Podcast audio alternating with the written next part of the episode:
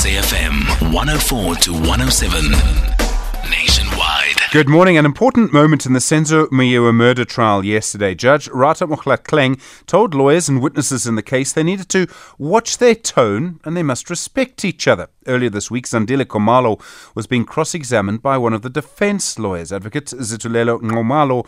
She told him he must tone down and said, Watch your tone when you talk to me. Mpumelelo Zikalala is a legal analyst and attorney. Mpumelelo, good morning to you. Was the judge right to make this call to tell everyone to just cool it a bit? Uh, definitely. Uh, in, in fact, the court is a certain decorum. Oh, let me start here. Good morning to you and also to your listeners. The court is a certain decorum that it must be able to observe, and you must remember why you are there. It's not to show who can speak better than anyone else, but it's to extract the truth as to the sequence of events that took place on that fateful night. So if you are going to do that in a proper manner, in a manner in which is going to uh, end up delivering what it ought to deliver, there needs to be a level of respect. And the person who is the referee is certainly the judge who's supposed to say, a, a, presiding officer or legal rep, I think you are using a tone which is not becoming or is not supposed to be used in this court.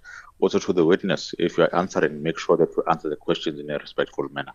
At what point can a judge sort of intervene and say to the uh, witness, or you have to answer questions, or to the advocate, you know, you can't you can't treat a witness like that? I, I do think we're going to have more difficult cross examinations. It was such a horrible thing that happened.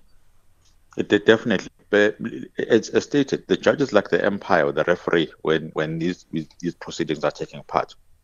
So on each occasion, when each transaction takes place, either the one of asking questions or the one of answering, if something is done in a manner which is, is, is unbecoming, you have to step in and make sure that you lay the rule or lay the ground rules that are supposed to be followed by others.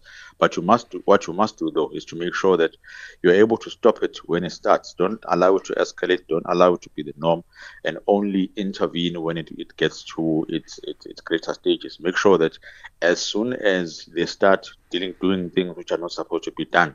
That's when you're going to intervene and say, as the judge, please make sure that you respect this court. Please respect that you make sure that you respect me, and remember why you are here. We just simply want to know the truth.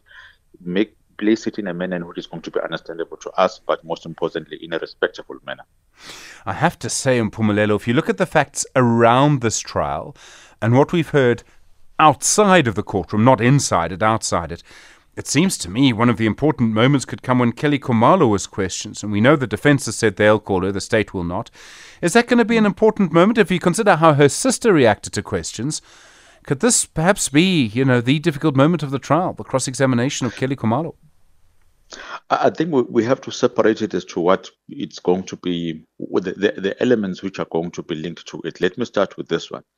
In, instead, in terms of the elements of the crime that have to be proved by the state, it may not add to what the state has already stated. Now, if you're going to have three individuals come in and say, yes, we did see three individuals, two individuals go into the house they were, where they were intending to rob us, a fourth person who's going to come and say that is not going to bolster your case anymore because the case has already been established. That fact is already there, it's not disputed.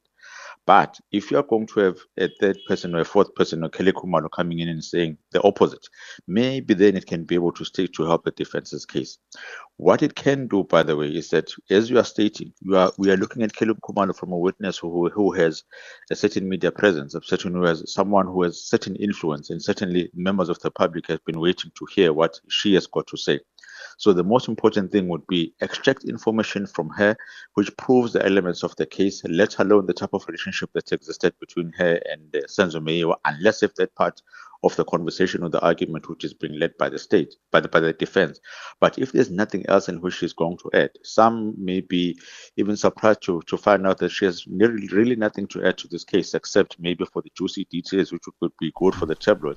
But for the in, in, in element or the material parts of the element of prov- or proving the crime, maybe she has nothing to add at all. Mpumelelo Zikalala, thank you, legal analyst and attorney. Really appreciate the time.